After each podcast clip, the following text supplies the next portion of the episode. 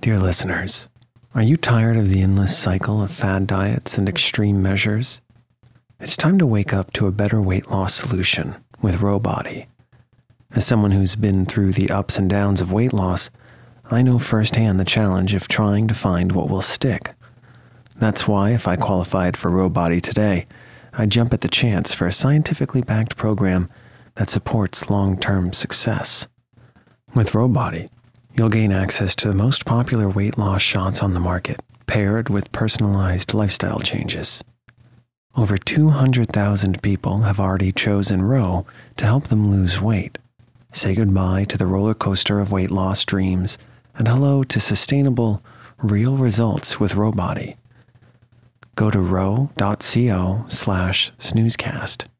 Sign up today and you'll pay just ninety-nine dollars for your first month and one hundred forty-five dollars a month after that.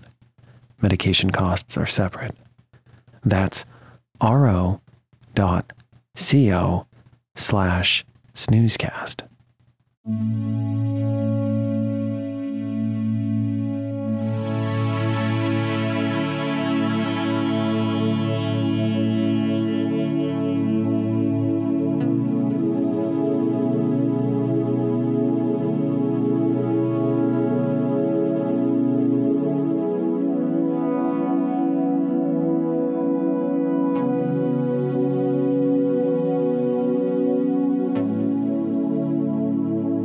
Welcome to SnoozeCast, the podcast designed to help you fall asleep.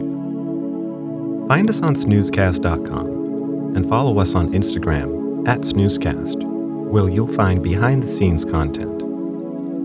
If you enjoy our show, please write a review on the podcast's app. Also, share us with a friend. Please note that we read and appreciate every single one. Here is a recent review we loved.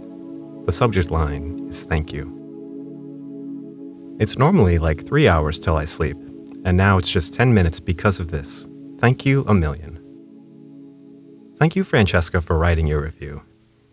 If you are falling asleep two hours and fifty minutes faster each night, that means that over twenty hours of extra sleep every week. We're so happy to help you sleep more. SnoozeCast is intended to be listened to one episode at a time, rather than through continuous play. The episodes get softer as they get to the end, and we don't want you to be woken back up.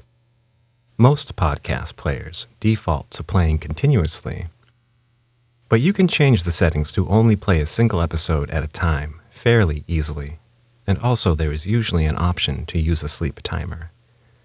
If you would rather not fiddle with settings, please listen directly through our website, snoozecast dot com, where it will only play one episode at a time.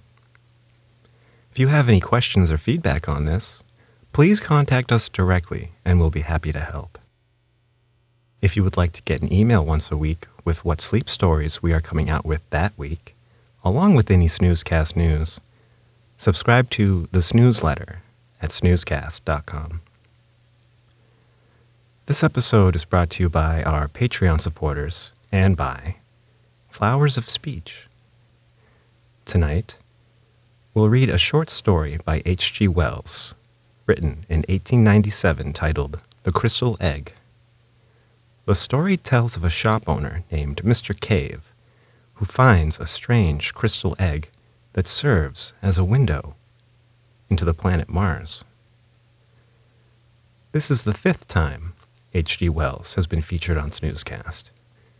If you enjoy this story, be sure to look for The Time Machine, The Island of Doctor Moreau, The Wonderful Visit, and The Invisible Man.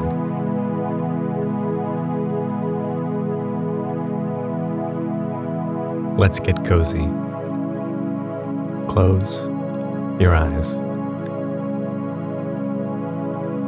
Relax your body into the softness of your bed. Now, take a few deep breaths.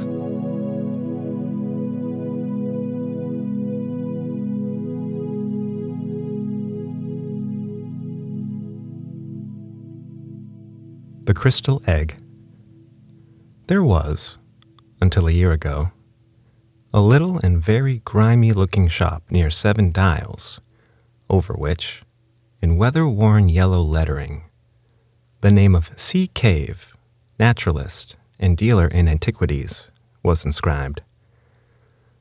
The contents of its window were curiously varied.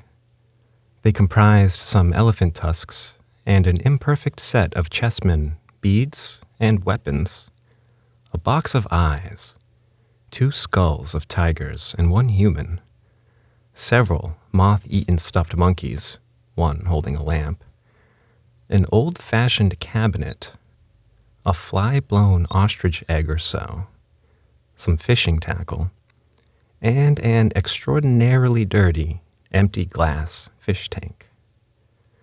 There was also, at the moment the story begins, a mass of crystal, worked into the shape of an egg and brilliantly polished. And at that two people, who stood outside the window, were looking, one of them a tall, thin clergyman, the other a black-bearded young man of dusky complexion and unobtrusive costume. The dusky young man spoke with eager gesticulation, and seemed anxious for his companion to purchase the article. While they were there, Mister Cave came into his shop, his beard still wagging with the bread and butter of his tea. When he saw these men and the object of their regard, his countenance fell. He glanced guiltily over his shoulder and softly shut the door. He was a little old man, with pale face and peculiar watery blue eyes. His hair was a dirty gray, and he wore a shabby blue frock coat, an ancient silk hat, and carpet slippers very much down at heel.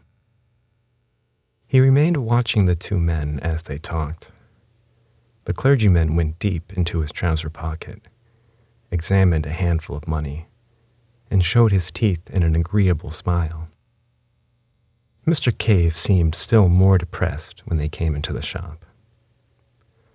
The clergyman, without any ceremony, asked the price of the crystal egg.